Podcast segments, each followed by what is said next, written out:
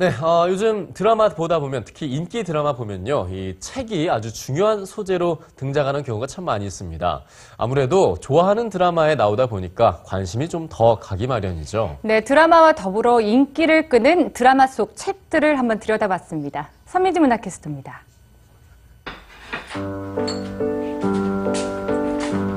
2005년 드라마 내 이름은 김삼순에 등장했던 미아일랜드의 모모는 드라마 방영 중 50만 부 이상이 판매되며 소위 드라마셀러의 시작을 알렸는데요.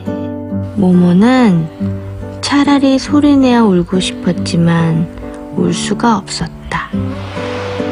소설 모모에서 시간의 소중함을 깨닫게 하는 밝고 씩씩한 모모가 극중 주인공의 성격과 상통하며 많은 인기를 끌었습니다.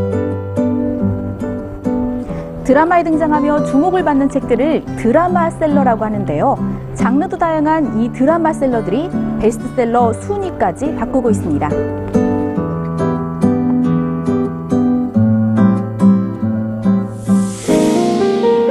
때로는 책 속 한 구절이 드라마 주인공의 심리를 더 잘 표현해내기도 합니다. 에드워드 툴레인의 신기한 여행은 드라마 주인공이 다시는 사랑하지 않겠다는 토끼 인형의 이야기를 읊조리며 마음을 드러내기도 했던 책인데요. 2009년 출간 당시 만여 권 정도였던 판매량이 드라마 등장 이후 10만 부 이상 팔리며 현재 3주 연속 베스트셀러 1위를 차지하고 있습니다. 옛날에 도자기로 만들어진 토끼가 있었어요. 고객님들이 드라마에 나왔던 책이 어떤 거냐고 물어보시더라고요. 그 이후에 판매량이 많이 급증하면서 베스트셀러에도 오르게 됐어요. 하지만 드라마셀러가 단순히 드라마에 등장했기 때문에 인기를 끄는 것은 아닙니다. 폭풍 우 치는 밤에는 동화 속 늑대와 염소가 드라마 캐릭터에 잘 녹아들어 시청자들의 몰입도를 높였는데요. 이에 따라 책을 통해 드라마의 결말을 예상해보는 새로운 흐름까지 생겼습니다.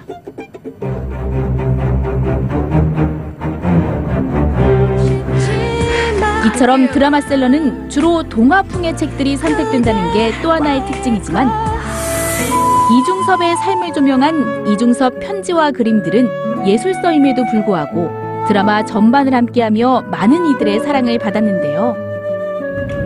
독서 인구가 줄어드는 상황에서 드라마 셀러의 역할은 긍정적으로 다가오고 있습니다.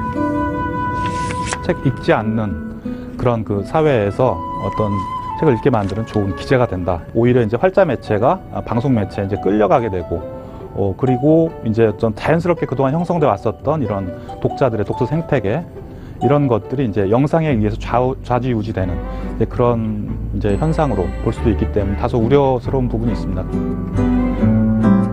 단순한 소품에서 벗어나 드라마보다 더 주목받는 드라마셀러가 시청자의 마음을 사로잡고 있습니다. 꿈꾸는 책방 선민지입니다.